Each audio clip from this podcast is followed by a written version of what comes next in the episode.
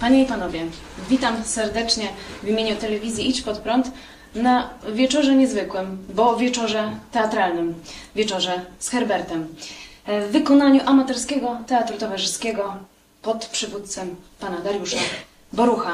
Dzisiaj fragment sztuki Jaskinia Filozofów, a także kilka wierszy Zbigniewa Herberta oraz dramat Drugi Pokój. Wszyscy wiemy, że Zbigniew Herbert wielkim poetą był. Jednak, żeby jego twórczość trwała i trwała w świadomości przede wszystkim kolejnych pokoleń, musimy, musimy sprawiać, żeby od czasu do czasu uobecniać tą twórczość.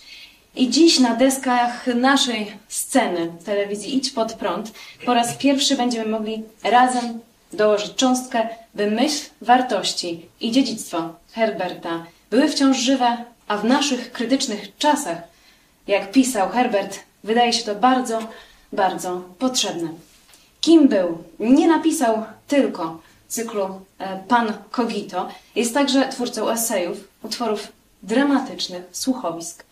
Urodził się w Lwowie w 1924 roku, więc w pokoleniu Kolumbów, zwanym też pokoleniem apokalipsy spełnionej.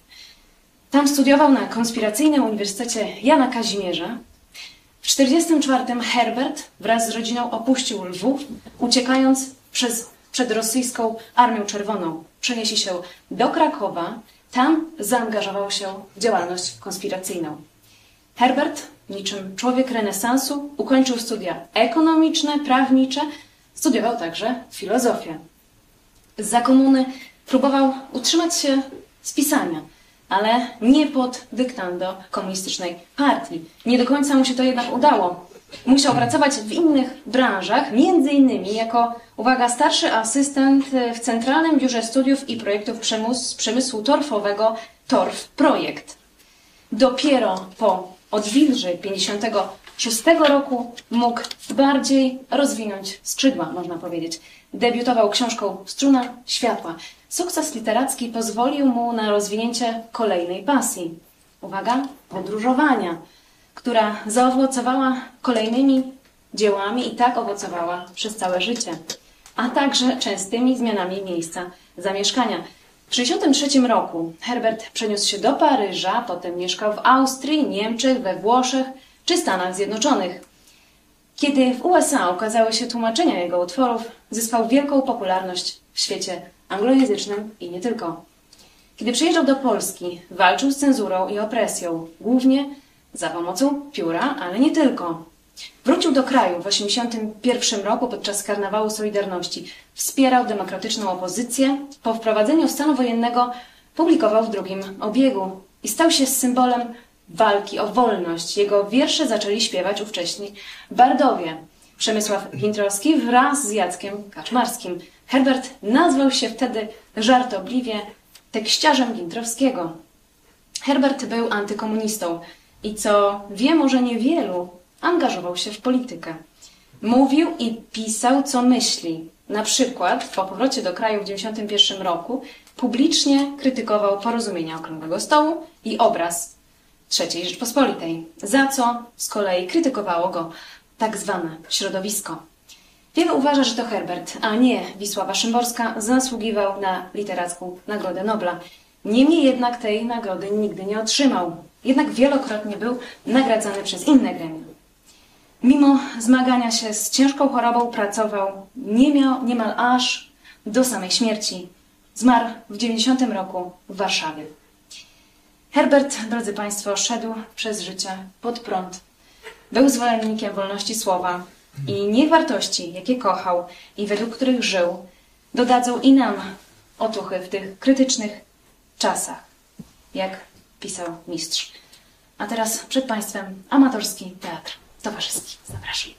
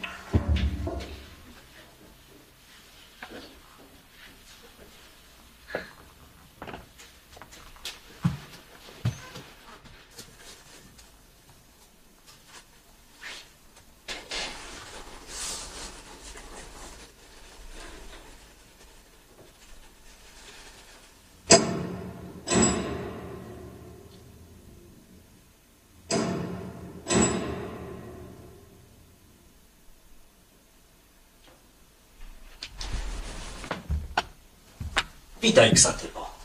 Witaj, Platonie. Czekasz na niego? Czekam. Myślałam, że już po wszystkim. Czekamy na statek. Czy na pewno dzisiaj przybędzie? Tak, powinien już być. Powinien już być. Jestem niespokojna. Kiedy wczoraj oparł głowę na moich piersiach, plecy zaczęły mu dziwnie drżeć. Boisz się o niego? Nie. Boję się o siebie. Jestem stara, nie ma już we mnie miejsca na uczucie. Chcę, aby odszedł ode mnie takim, jakim był. Nieznanym. Zastanawiam się, co was połączyło. Spotkałam go na ulicy. Potem zaczął chodzić za mną jak cień. Czułam jego oczy we włosach, na twarzy, na skórze. Inni nazywają to miłością od pierwszego wejrzenia. To był strach. W tym czasie Sokrates był młodym, tęgim chłopcem. Był raczej lubiany, to znaczy przeciętny. Oczy, które na niego patrzyły, były to oczy przyjazne, niczego nie oczekujące. Chcesz powiedzieć, że w twoich oczach znalazł pytanie. Nie. Lęk. Bałam się go jak zwierzę. I myślę, że na tej podstawie Sokrates wywnioskował, że jest w nim jakaś tajemna siła. I zaczął szukać tej siły. Siłą Sokratesa jest jego mądrość. Mylisz się. Siłą Sokratesa była jego tajemnica. Zobaczył ją w moich oczach. Człowiek sam jest ślepy. Musi mieć wokół siebie lustra albo inne oczy. Kocha, to znaczy przygląda się sobie. I ty odkryłaś jego tajemnicę. Nie, Platonie. Tajemnic się nie odkrywa. To był błąd Sokratesa, który zabrał się do tego, jak do rozwiązywania sandałów. Zresztą, dla mnie najważniejsze było uwolnić się od strachu. Myślałam, że najlepszy sposób to będzie wyjść za niego za mąż. Wybacz, ale to nie jest bardzo logiczne. Tak, to była pomyłka. Pamiętam tą pierwszą noc. Był ciężki jak kamień i milczał. Pierwsze słowa chciał usłyszeć ode mnie. Gdybym wtedy powiedziała mu, Sokratesie, zostaniesz królem, zostałby królem. A ty powiedziałaś, że będzie filozofem. Nie. Ja milczałam. Czułam okrutny wstyd, więc zacisnęłam oczy i pięści.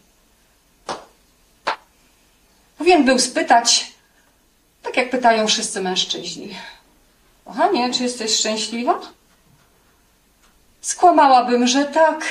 Do tej pory byłabym szczęśliwa. Może nawet pokochałabym go. A tak zjawiła się nienawiść.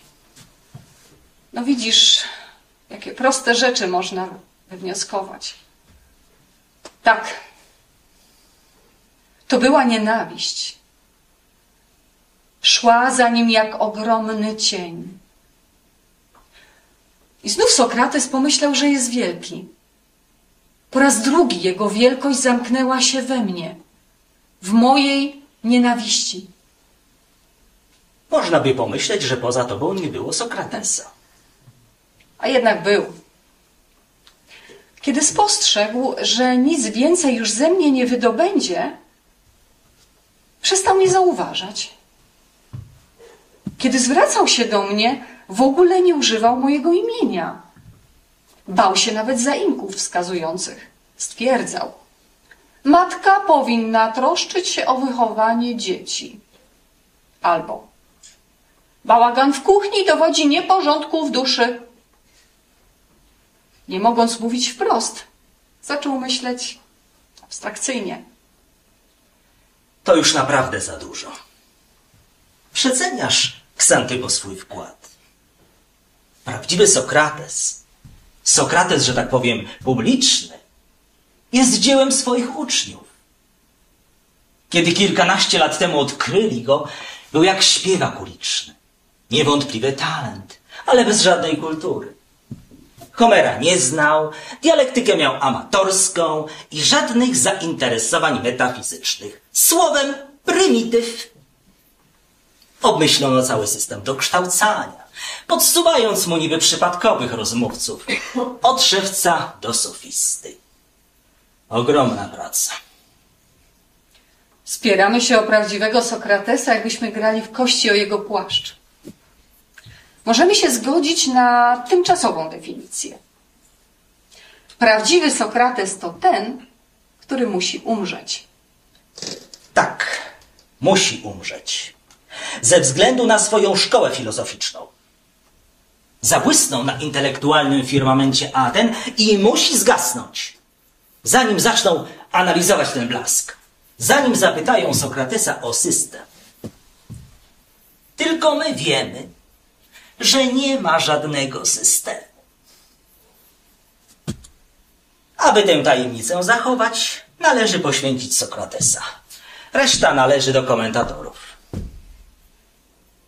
Sokrates musi umrzeć, aby Ksantypa nie zakochała się w nim. Kiedy wczoraj oparł głowę na moich piersiach, uczułam przypływ nieznanej czułości. Był taki mały, bezradny. Jak myślisz, czy on boi się śmierci? Ach nie, skądże znowu, od czasu, kiedy rozwiązał problem nieśmiertelności duszy. Ale ja się nie pytam, co Sokrates sądzi o duszy, tylko czy boi się śmierci. Będziesz go mogła o to sama zapytać. Zakładasz szczerość? Szczerość to ostatnia maska człowieka żywego. Następną nakłada śmierć. A ona? Jak się nazywa? Spokój.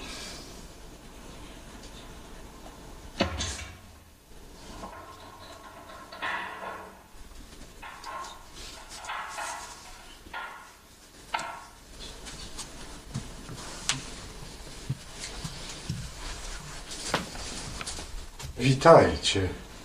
Przyszliście pożegnać się. Tak. A więc żegnaj, Ksantypo. Żegnaj, Sokratesie. Nie mam do ciebie żalu. O, Dziękuję. To wszystko, co nas dzieliło, wydaje się teraz nieważne. Czy nie trzeba ci czego jeszcze? O, bardzo wielu rzeczy, Ksantypo, ale o nie sam będę musiał się postarać. Co mam powiedzieć synom? No, powiedz, że ojciec myślał o nich w dniu ostatnim i prosił bogów, aby wyrośli na uczciwych obywateli. Jak sądzisz, Platonie, czy będą mieli do mnie pretensje, że umarłem w więzieniu? Nie ma obaw. Ja też tak myślę. Nie ma dwóch faktów, co do których Ateńczycy byliby jednomyślni. A więc żegnaj, Ksantypo. Dziękuję Ci za wszystko. A teraz y, z Tobą, Platonie. Mm, Czego Ci życzyć? Ostatnią prośbę mamy do ciebie, Sokratesie. Jaką? Czy możemy być przy twojej śmierci? Czy to konieczne? Obiecywałeś. Dobrze, ale zostało mi jeszcze sporo do pogadania z samym sobą. Nie będziemy tobie teraz przeszkadzali. Przyjdziemy przed samą egzekucją. Będziesz jak bohater, umierający na tle chóru. Dobrze, dobrze, chociaż wolałbym, żeby ten chór wystawił kto inny. A czy powiesz nam coś o y, nieśmiertelności duszy? Sądzę, że to byłoby najstosowniejsze zakończenie. Idź już, Platonie, nie przychodźcie wcześniej niż przed samą egzekucją.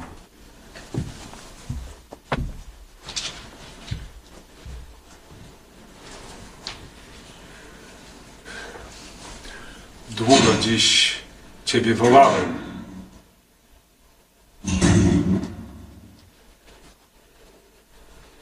Musiałeś być zajęty. Pewnie obserwowałeś. Przyznam się, że najbardziej lubię cię w tej roli. Dwa pilne koraliki oczu i to doskonałe opanowanie współczucia. Ludzie mówią, że także pewien rys sadyzmu. Nie wiem. Wiem tylko, że bystra obserwacja to połowa filozofii. Druga połowa to mocna sieć. Najważniejsze, aby w pierwszej chwili była niezauważalna. Ofiara czuje się spętana przez powietrze. Wierzy, że walczy z żywiołem i dlatego ulegnie. Potem można zacząć udowadniać jej przy pomocy rozumowania opartego na racjonalnych przesłankach, że umrze. Ja to robiłem zupełnie inaczej. Założyłem najpierw, że moje ofiary są to zwierzęta rozumne. Dlatego zacząłem od definicji sylogizmów, a dopiero potem, y, i to bardzo subtelnie, roztaczałem przed nimi perspektywy metafizyki. Ty okazałeś się być lepszym psychologiem. Najpierw obezwładnić, rzucić w otchłań, a potem dać egzegezę lęku, cierpienia i tych tam innych rzeczy. No cóż, masz lepszą metodę. A wobec niesprawdzalności wyników znaczy to, że masz lepszą filozofię. Miałeś zresztą łatwiejsze zadanie. Twoje ofiary były na ogół słabsze od ciebie. Natomiast między mną a okazami, na które polowałem, nie było żadnej różnicy gatunkowej. Moja sieć musiała być mocna. Musiała budzić zaufanie. Gdy się w końcu sam wplątałem, nie mogę jej zerwać jak pajęczynę i przejść na drugą stronę wolności. To jest, pojmujesz, sprawa szacunku do własnej sieci. Zagadnienie moralne.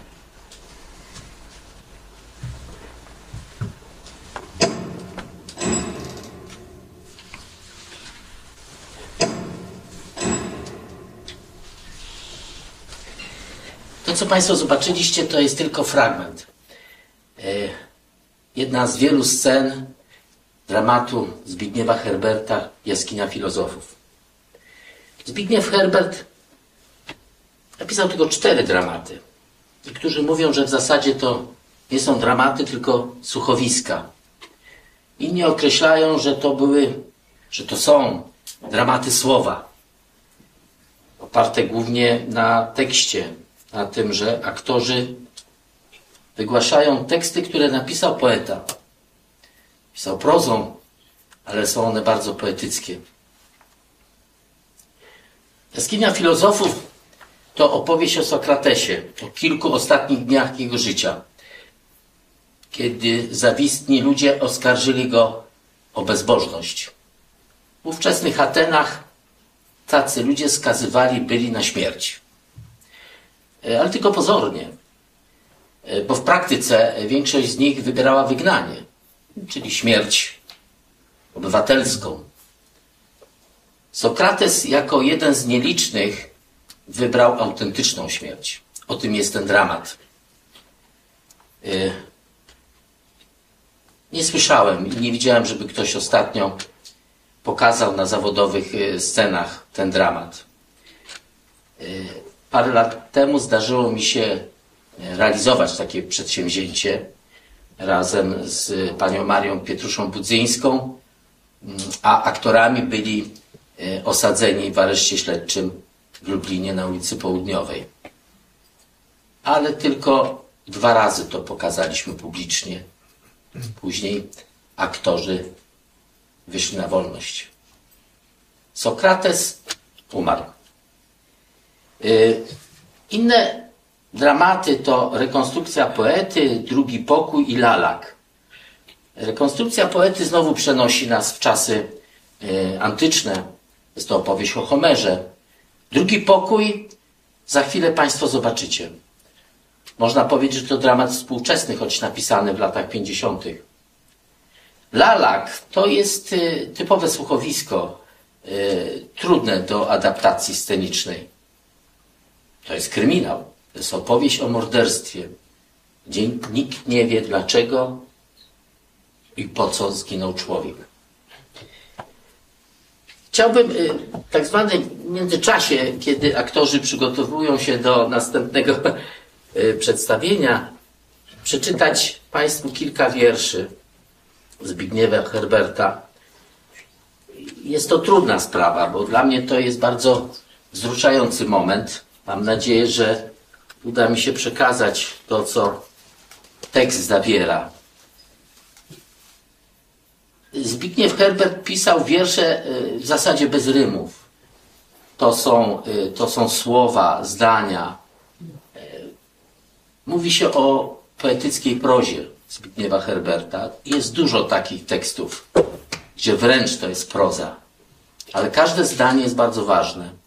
Każde zdanie jest piękną poezją. Zacznę od kilku wierszy, które mówią o takim stosunku Herberta do poezji, poetyki. Kim jest poeta?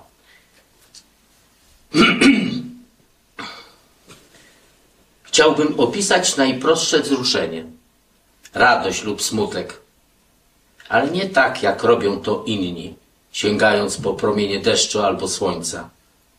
Chciałbym opisać światło, które we mnie się rodzi, ale wiem, że nie jest ono podobne do żadnej gwiazdy, bo jest nie tak jasne, nie tak czyste i niepewne. Chciałbym opisać męstwo, nie ciągnąc za sobą zakurzonego lwa, a także niepokój, nie potrząsając szklanką pełną wody. Inaczej mówiąc, oddam wszystkie przenośnie za jeden wyraz wyłuskany z piersi jak żebro, za jedno słowo, które mieści się w granicach mojej skóry. Ale nie jest to widać możliwe. I aby powiedzieć kocham, biegam jak szalony, zrywając naręcza ptaków. I tkliwość moja, która nie jest przecież z wody, prosi wodę o twarz. I gniew różny od ognia pożycza od innego wielomównego języka. Tak się miesza, tak się miesza we mnie to, co siwi panowie podzielili raz na zawsze i powiedzieli, to jest podmiot, a to przedmiot. Zasypiamy z jedną ręką pod głową, a z drugą w kopcu planet, a stopy opuszczają nas i smakują ziemię małymi korzonkami, które rano odrywamy boleśnie.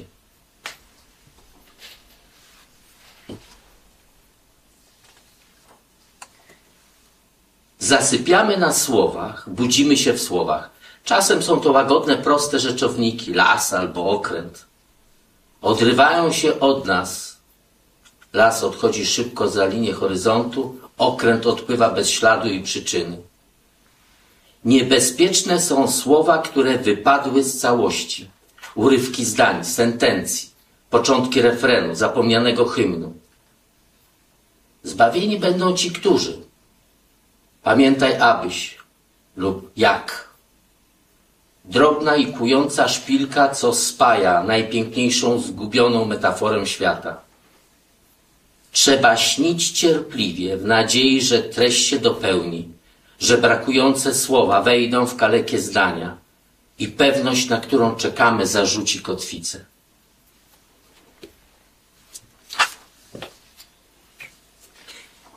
Co będzie, kiedy ręce odpadną od wierszy? Gdy w innych górach będę pił suchą wodę? Powinno to być obojętne, ale nie jest. Co stanie się z wierszami, gdy odejdzie oddech i odrzucona zostanie łaska głosu? Czy opuszczę stół i zejdę w dolinę, gdzie huczy nowy śmiech pod ciemnym lasem?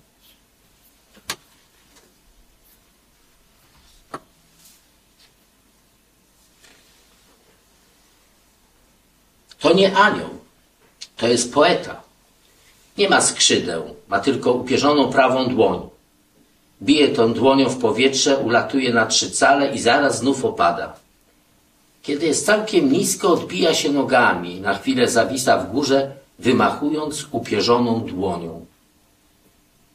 A gdyby oderwać się od przyciągania gliny, mógłby zamieszkać w gnieździe gwiazd, mógłby skakać z promienia na promień, mógłby. Ale gwiazdy na samą myśl, że byłoby jego ziemią przerażone spadają. Poeta, poeta przesłania oczy upierzoną dłonią. Nie marzy już o locie, ale o upadku, co kreśli jak błyskawica profil nieskończoności. Mamy czas trudny, mamy czas wojny. Powiem szczerze, nie wyobrażałem sobie, że czegoś takiego dożyję. Wojna była zawsze daleko. Wojna zawsze dotyczyła innych, obcych. A teraz jest bardzo blisko. Herbert przeżył wojnę. Kilka wierszy o tym napisał. Pocisk, który wystrzeliłem w czasie Wielkiej Wojny, obiegł kulę ziemskie, ziemską i trafił mnie w plecy. W momencie najmniej stosownym, gdy byłem już pewny, że zapomniałem wszystko, jego, moje winy. Przecież tak jak inni chciałem wymazać twarze nienawiści. Historia pociesza, że walczyłem z przemocą, a księga mówiła, to on był Kainem.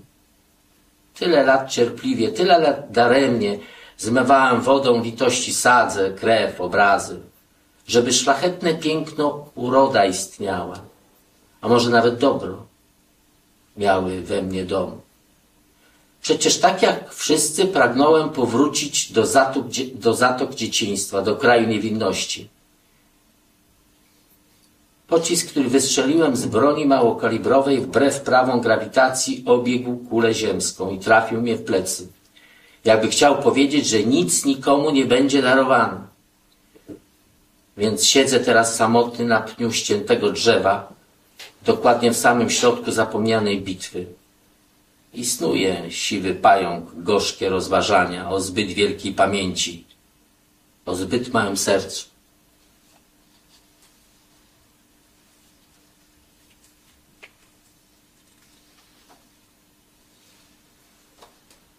Lasy płonęły, a oni na szyjach splatali ręce jak bukiety róż.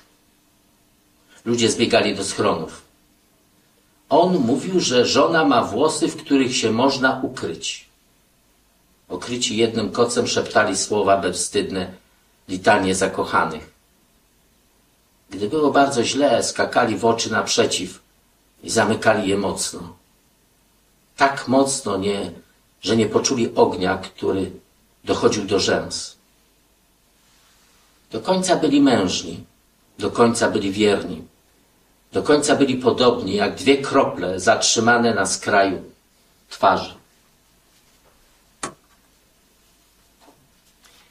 Na samym rogu tej starej mapy jest kraj, do którego tęsknię. Jest to ojczyzna jabłek, pagórków, leniwych rzek, cierpkiego wina i miłości. Niestety, Wielki pająk rosnął na nim swą sieć i lepką silną zamknął rogatki marzenia. Tak jest zawsze. Anioł z ognistym mieczem, pająk, sumienie. Nie mogę przypomnieć sobie jego twarzy. Stawał wysoko nade mną na długich, rozstawionych nogach. Widziałem złoty łańcuszek, popielaty surdut i chudą szyję, do której przyszpilony był nieżywy krawat. On pierwszy pokazał nam nogę zdechłej żaby, która dotykana igłą gwałtownie się kurczy. On nas prowadził przez złoty binokular w intymne życie naszego pradziadka Pantofelka. On przyniósł ciemne ziarno i powiedział sporyż. Z jego namowy w dziesiątym roku życia zostałem ojcem. Gdy po napiętym oczekiwaniu z kasztana zanurzonego w wodzie ukazał się żółty kiełek i wszystko rozśpiewało się wokoło. W drugim roku wojny zabili pana od przyrody, łobuzy od historii. Jeśli poszedł do nieba, może chodzi teraz na długich promieniach odzianych w szare pończochy, z ogromną siatką i zieloną skrzynią wesoło dyndającą z tyłu. A jeśli nie poszedł do góry? Kiedy na leśnej ścieżce spotykam żuka, który gramoli się na kopiec piasku, podchodzę, szastam nogami i mówię: Dzień dobry, panie profesorze. Pozwoli pan, że panu pomogę. Przenoszę go delikatnie i długo za nim patrzę, aż ginie w ciemnym pokoju profesorskim. Na końcu korytarza liści. Teraz wiersze takie to nazwałem co w duszy, y, że tak powiem, gra. Takie y, y, myśli, które być może zrodziły Herberta, czy też chciał nimi nas zarazić. Najładniejsze bajki są o tym, że byliśmy mali. Ja lubię najbardziej tę, jak to raz połknąłem kościany guzik. Mama wtedy płakała.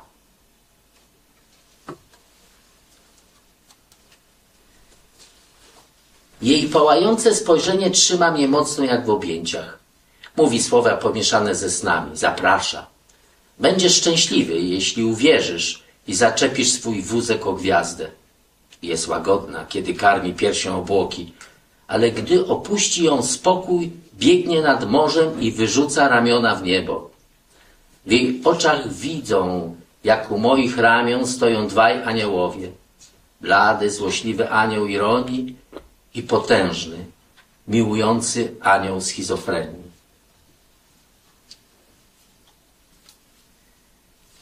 Bez ustanku pracują we mnie ręce moich przodków. Wąskie, li, silne, kościste. Ręce nawykłe do prowadzenia wierzchowca, władania mieczem, szablą, szpadą.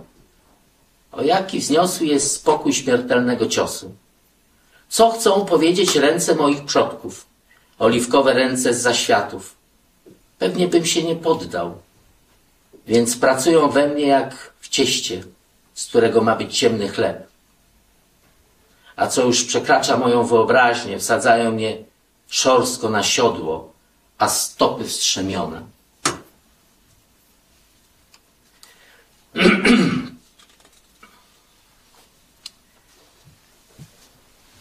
Siódmy anioł jest zupełnie inny. Nazywają, nazywa się nawet inaczej. Szemkel. To nieco Gabriel, złocisty pod, złocista podpora tronu i baldachin ani to, co Rafael, stroiciel chórów, ani także Azrael, kierowca planet, geometra nieskończoności, doskonały znawca fizyki teoretycznej. Szemkel jest czarny i nerwowy i był wielokrotnie karany za przemyt grzeszników. Między otchłanią a niebem jego tupot nieustanny. Nic nie cenił swojej godności i utrzymują go w zastępie tylko ze względu na liczbę siedem. Ale nie jest taki jak inni. Nie to, co hetman zastępów Michał, cały w wózkach i pióropuszach.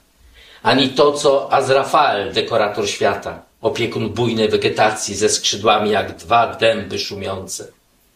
Ani nawet to, co Dendrael, apologeta i kabalista. Szemkel, szemkel, sarkają aniołowie. Dlaczego nie jesteś doskonały?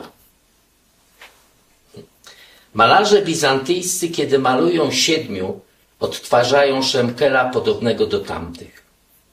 Sądzą bowiem, że popadliby w herezję, gdyby wymalowali go takim, jak jest.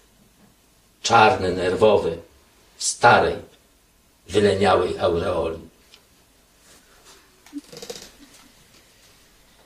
E, Wspomniany tutaj wcześniej cykl e, poezji e, Pan Kogito to jest formuła, którą Herbert wybrał, aby troszkę ukryć, aby przekazać pewne prawdy za postacią, która nie istniała.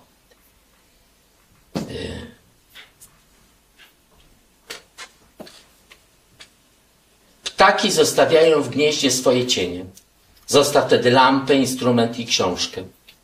Chodźmy do pagórków, gdzie rośnie powietrze. Gwiazdę nieobecną pokażę ci palcem. Głęboko pod darnią są tkliwe korzonki, źródełka obłoków, które biją czysto. Wiatr przyłoży usta, abyśmy śpiewali. My zmarszczymy czoło, nie powiemy słowa. Chmury aureole mają tak jak święci, my mamy kamyki czarne zamiast oczu. Bliznę po odejściu dobra pamięć leczy. Może zejdą blaski po schylonych plecach. Zaprawdę, zaprawdę powiadam wam, wielka jest przepaść między nami a światłem.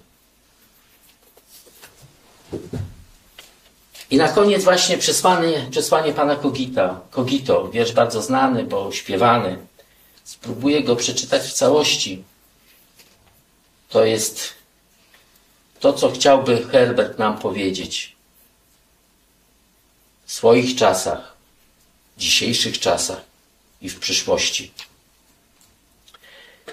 Idź dokąd poszli tamci do ciemnego kresu, po złote runo, nicość, Twoją ostatnią nagrodę.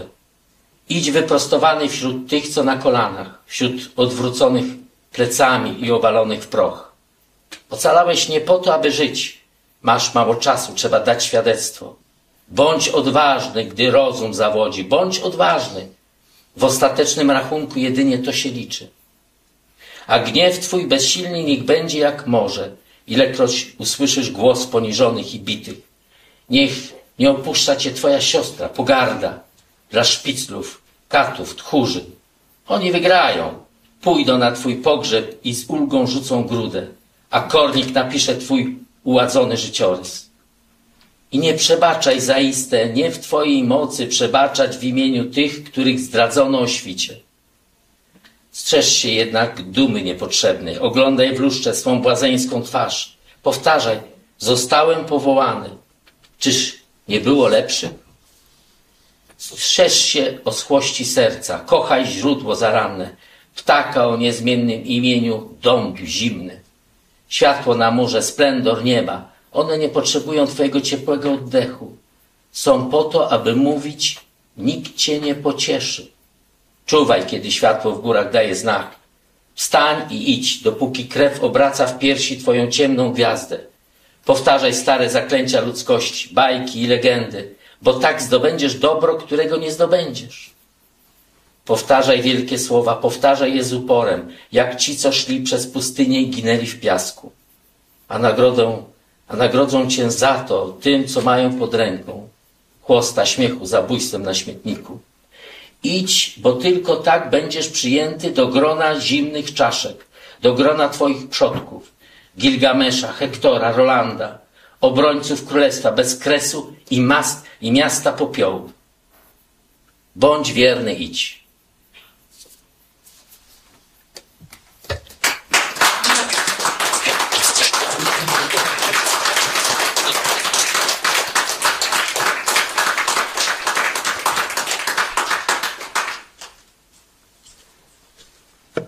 Jas, jaskinia filozofów, to zobaczyliście Państwo. Teraz drugi pokój. Dla mnie jest to szczególnie bliski tekst. Yy, bo przeżyłem podobne rzeczy. Tekst jest stary. Yy, opowiada o czasach, kiedy, kiedy ludzie nie mieli mieszkań. Dzisiaj też tak jest.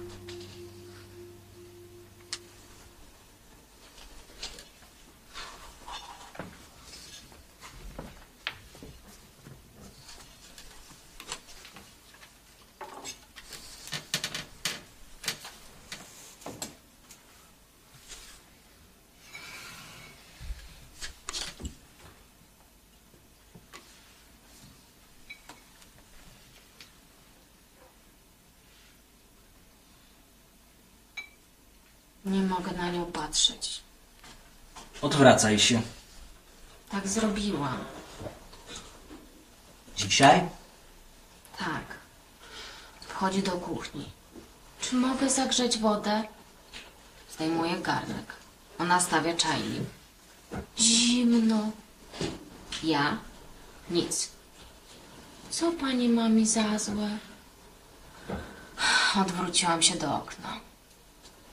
Bierze swój czajnik i wychodzi. Teraz będzie spokój. Myślisz?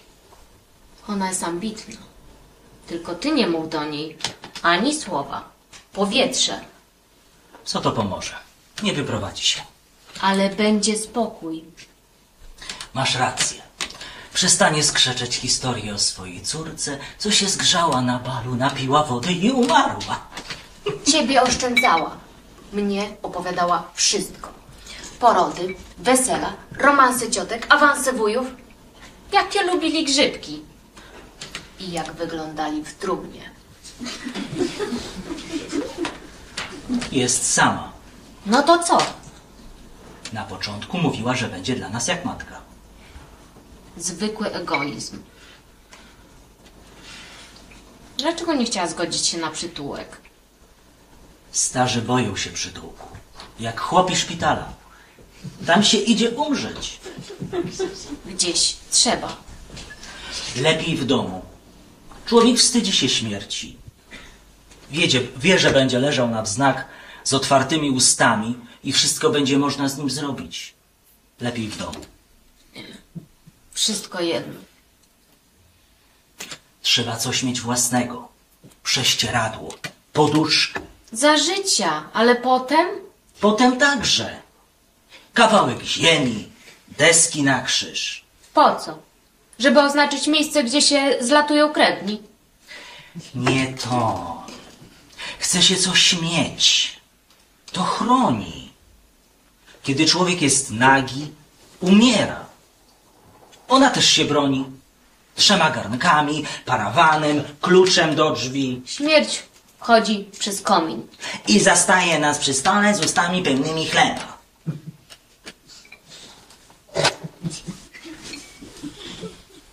Nie ma co się rozczulać. Trzeba działać. Po cośmy tu wleźli? Kto mógł wiedzieć, że to potrwa trzy lata? Wydawało się, że lada chwila. Ja wiedziałam. Ty wszystko wiesz, tylko nic nie mówisz. Pytałeś? Skończmy. No właśnie. Skończmy. Co chcesz? Żebyś znalazł wyjście. Mam ją zarąbać siekierą? Nie krzycz. Nie jesteś straszny, jesteś śmieszny. Mam tego dość. To był twój pomysł. No i co? Teraz ja się męczę, ciebie nie ma pół dnia. Pomów ze starą. Powiedz, że się spodziewamy dziecka. Ucieszy się, ona lubi dzieci. Zaproponuj odstępne. Starzy lubią pieniądze. Nie będę z nią mówić. No to zgniemy tu. Długo ona może żyć? Długo. Nic nie robi. Ale je nędznie. Mleko, kaszka. To jej wystarczy. Ile właściwie ma lat? 70 albo 80. Jeżeli 70, pożyje jeszcze 10 lat. Tego nie da się przewidzieć. Zawsze może przyjść choroba. Pocieszamy się.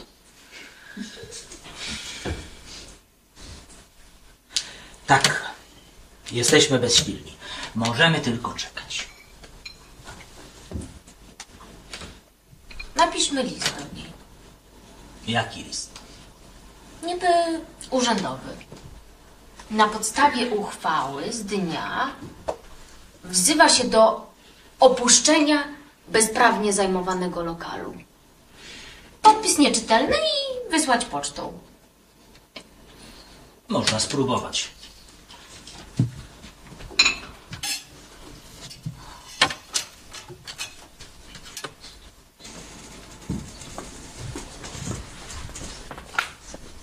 Nie mamy nic do stracenia.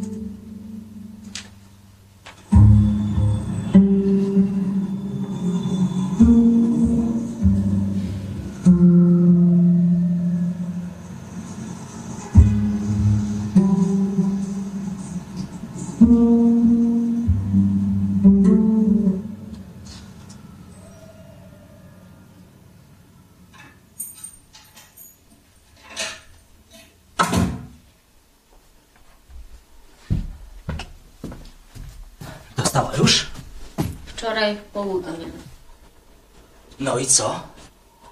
Widzisz co? Nic. Musiała się przerazić. Pewnie. Czy nie domyśla się, kto pisał? Chyba nie. A nie sprawdzi tego. Jak? Przecież nie wychodzi. Prawda. Ale to musiało na nich zrobić wrażenie. Na pewno. Od wczoraj zamyka się na klucz. To znów nie jest dobrze. Zanadto się wycofała. Może umrzeć i nawet nie będziemy wiedzieli. Trzeba nasłuchiwać. Cicho.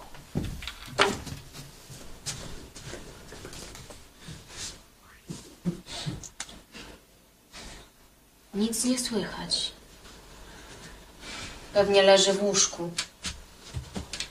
Ostatnio źle wyglądała. Nie ubierała się. Cały dzień w szlafroku. Skórę miała żółtą i suchą.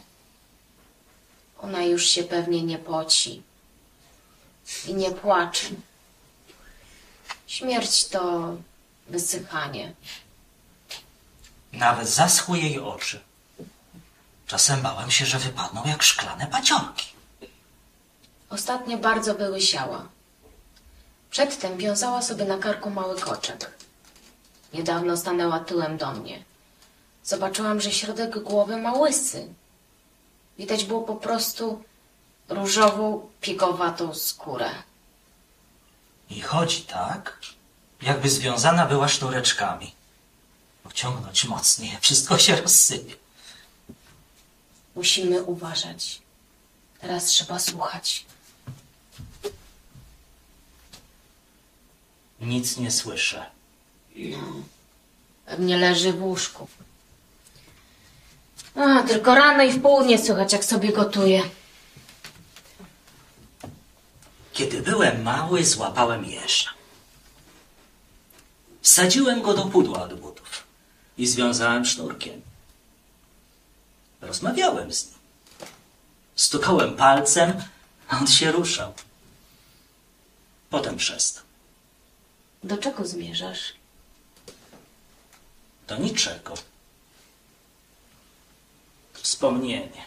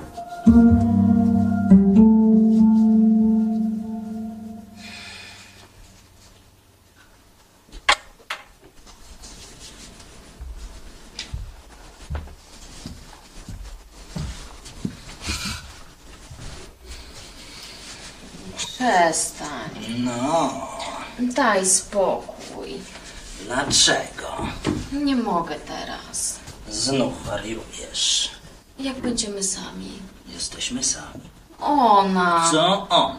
Złazi z łóżka, idzie do ściany i słucha. Zdora. No czekajmy, aż zaśnie. W lecie, nad morzem, mieliśmy mały pokoik. Osobny, na stryżku. Za ścianą tylko nietoperze. Byliśmy szczęśliwi. 14 dni. Niedługo już nie będziemy mogli na siebie patrzeć. Znam już ciebie na pamięć. Czasem mam ochotę odejść. Trzeba się gubić i znajdować. To jest potrzebne dla miłości. Moglibyśmy razem wyjechać Dokąd? do innego miasta.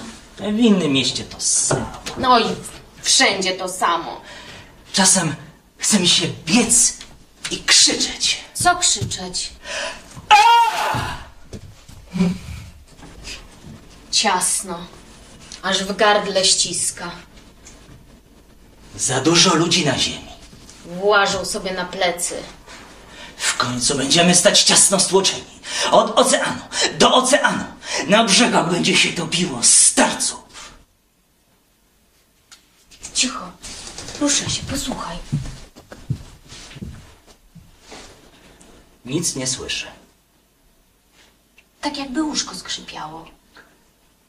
Złudzenie. Ciszej, teraz. Tak. Nic. Ostatni raz słyszałam ją wczoraj wieczór. Było to zupełnie wyraźne. Coś upadło na podłogę. Może to ona upadła. Nie, to była pokrywka. A potem nic? Nic. To już 20 godzin. Jak myślisz? Co się tam dzieje? Nie wiem. Ja też nie wiem. Warto zajrzeć. Oszalałeś. Nie mówię, żeby wchodzić, ale zobaczyć. Próbowałam. Przez dziurkę od klucza. Nic nie widać, na klamce wisi coś białego. Ciszej. Coś się poruszyło.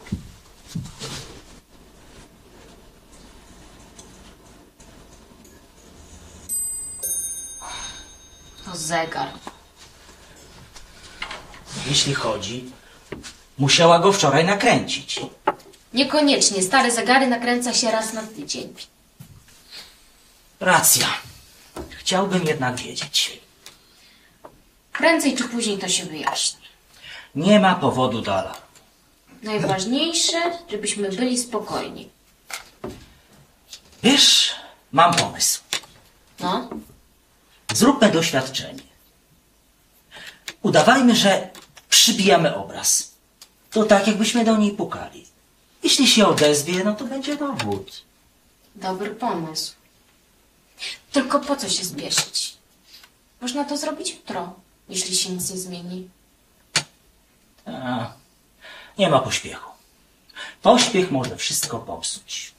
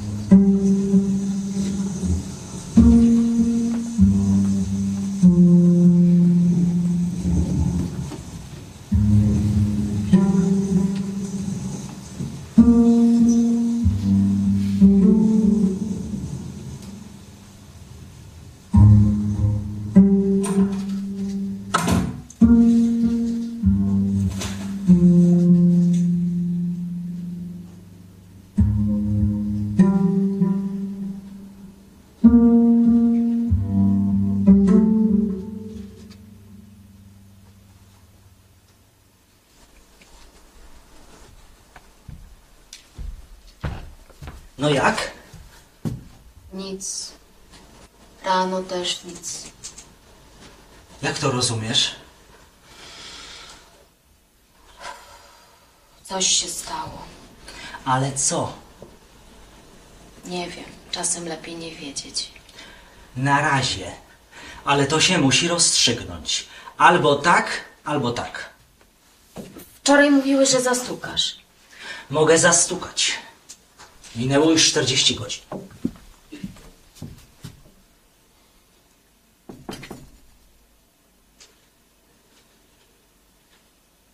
Nic. Nawet się nie poruszyło. Jeszcze raz zastukaj. Dlaczego teraz stukałeś ciszej? Wcale nie stukałem ciszej. Stukałem tak samo, a nawet trochę mocniej. Nieprawda, stukałeś ciszej. To nie ma znaczenia. Nie odpowiada. Może śpi. Jeśli śpi mocno, nie zbudzi się. Swoją drogą wolałbym wiedzieć. Wczoraj było cicho, ale dzisiaj jest ciszej. Nie rozumiem. Wczoraj było cicho, ale dzisiaj jest ciszej. Co to znaczy? Nie ciszej, ale bardziej głucho. Wczoraj było tak, jakby tam ktoś był, ale cicho siedział. Dzisiaj jest tak, jakby tam nie było nikogo. Myślisz, że wyszła?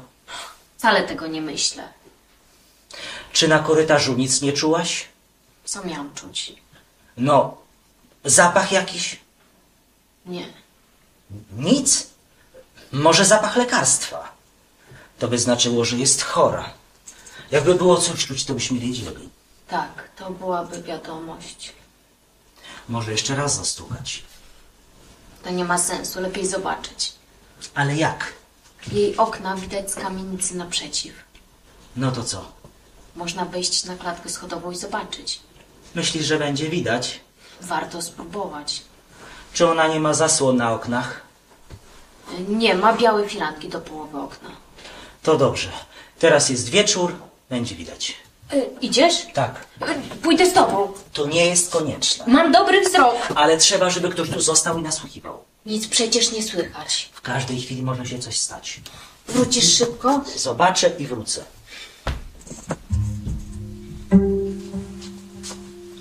Dlaczego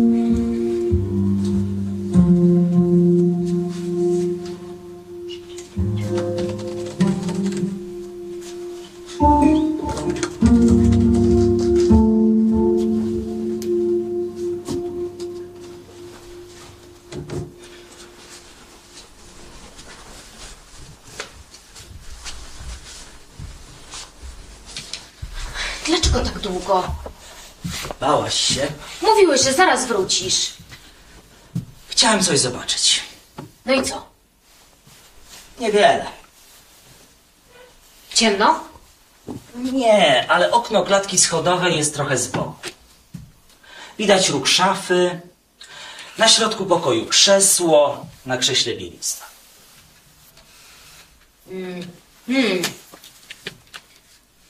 To znaczy, że jest w łóżku.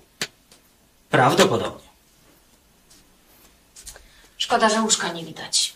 Wychylałem się, ale nie widać. To by posunęło sprawę.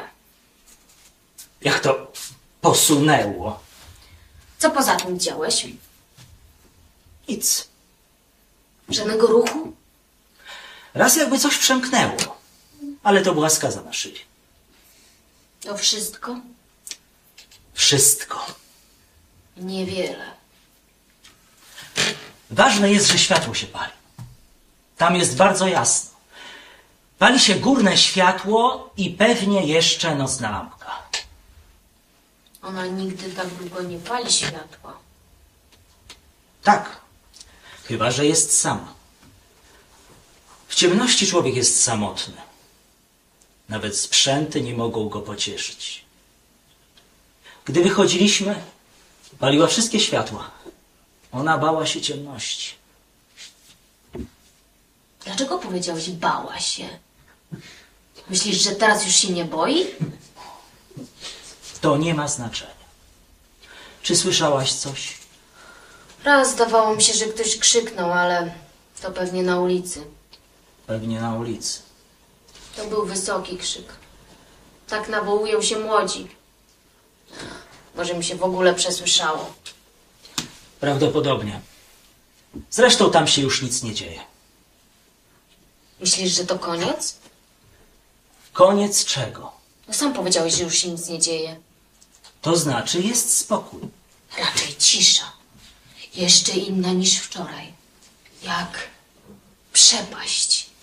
To nerwy. Na pewno. Najważniejszy jest spokój. Mamy spokój, jest cisza. Można jeszcze coś spróbować? Co? Nastawić na głos radio i otworzyć drzwi od korytarza. Jeśli śpi, to powinna się zbudzić. Spróbujmy. Y, idź na korytarz i słuchaj.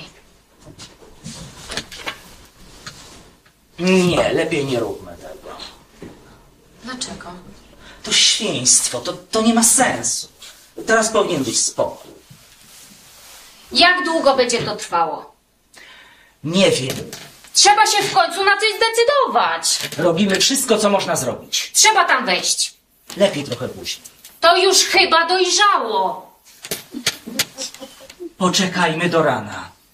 Jest noc. Rano wszystko inaczej wygląda.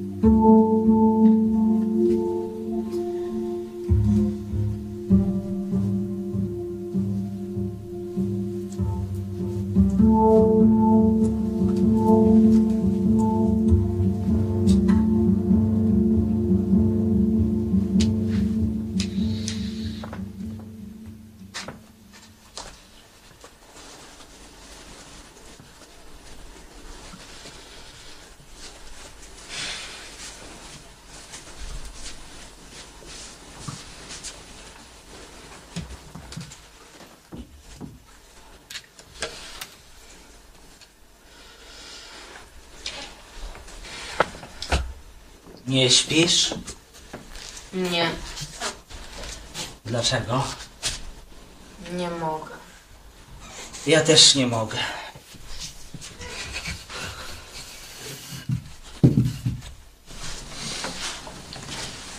Boję się zasnąć, żeby się nie śniło.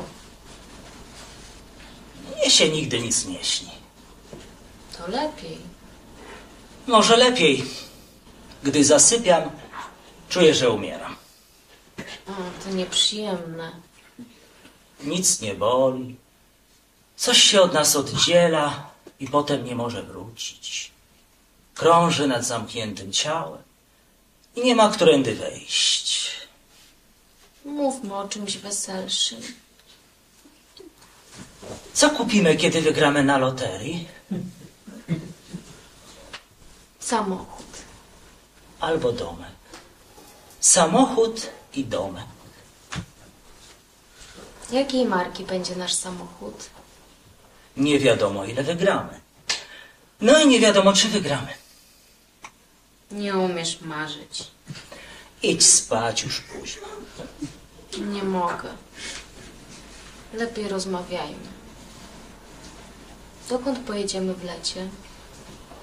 Jak zwykle, nad morze. A może w góry? Jak pada w górach deszcz, to się można powiesić. Jak pada nad morzem deszcz, to też się można powiesić. Można pojechać na dwa tygodnie w góry i na dwa tygodnie nad morze. Właśnie. Tylko wtedy dużo wydamy na paliwo. Przecież tylko tak mówimy. No to w porządku. Która godzina? Niedługo świt. Nie lubię świtu. To wracaj do łóżka. Nie mogę. Jest tak, jakbyśmy całą noc czuwali nad nią. Nie mów o niej teraz. Za parę godzin będziemy to już mieli poza sobą. Uwolnimy się. Jestem piekielnie zmęczony. Nic nie robiłem, a jestem piekielnie zmęczony. To nerwy. Idź do łóżka. Chciałbym, żeby już było po wszystkim.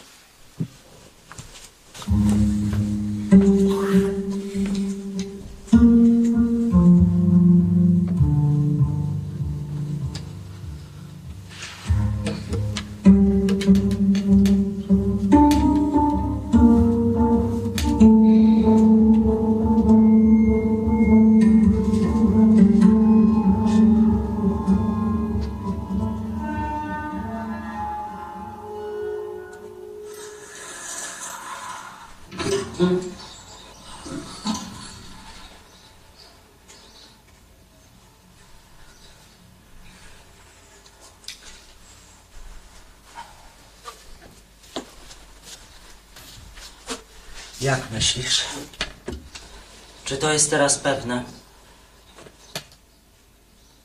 Chyba tak. Całą noc paliło się tam światło. Teraz też się pali. Kto pali w dzień światło? Może tylko osłabło. Za długo to trwa. Co robimy? Nie ma na co czekać. Trzeba wejść. A jeśli zamknięte? Wszystko jedno, trzeba wejść. Może to jeszcze trwa. Nie możemy dłużej czekać. Mam iść z tobą? Zostań tutaj. Wracaj zaraz. Zobaczę i wrócę.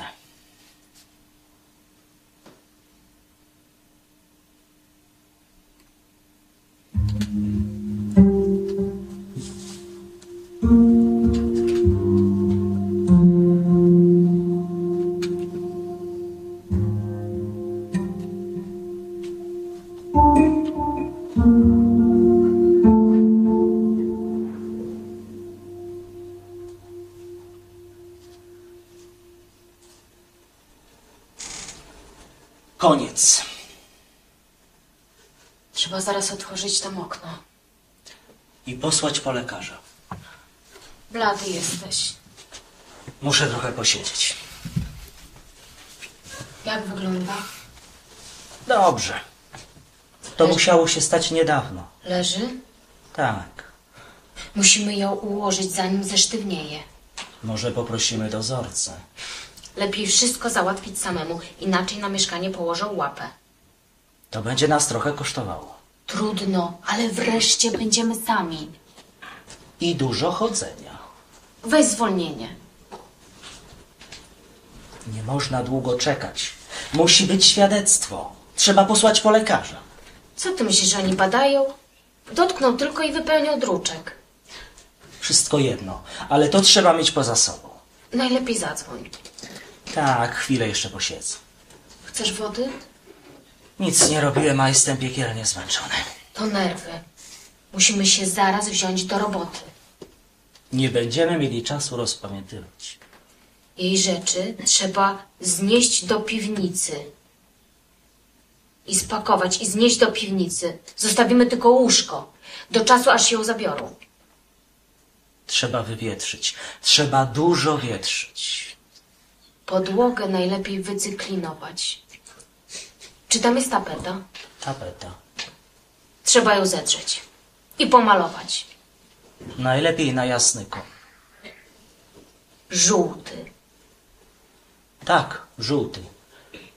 Żeby było zawsze jasno.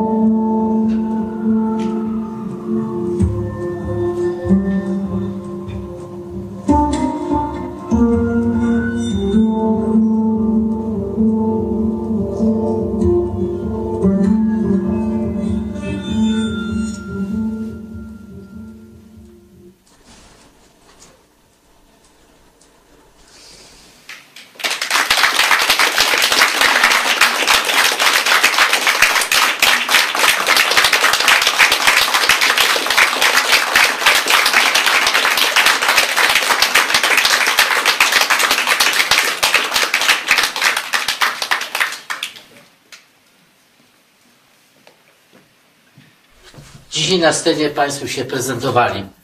Ewa Górecka,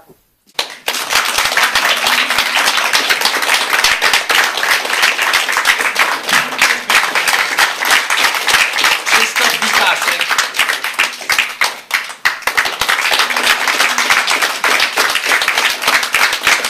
Maria Danielak, i Krzysztof Żak.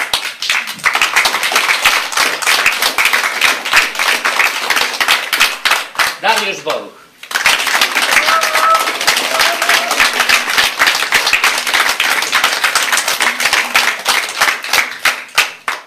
E, Jeśli chcecie więcej takich e, produkcji, takich e, występów scenicznych, to rozważcie wsparcie naszej telewizji. Bez tego niestety nie jesteśmy w stanie się rozwijać i robić dla Was tego, co robimy mm, do tej pory.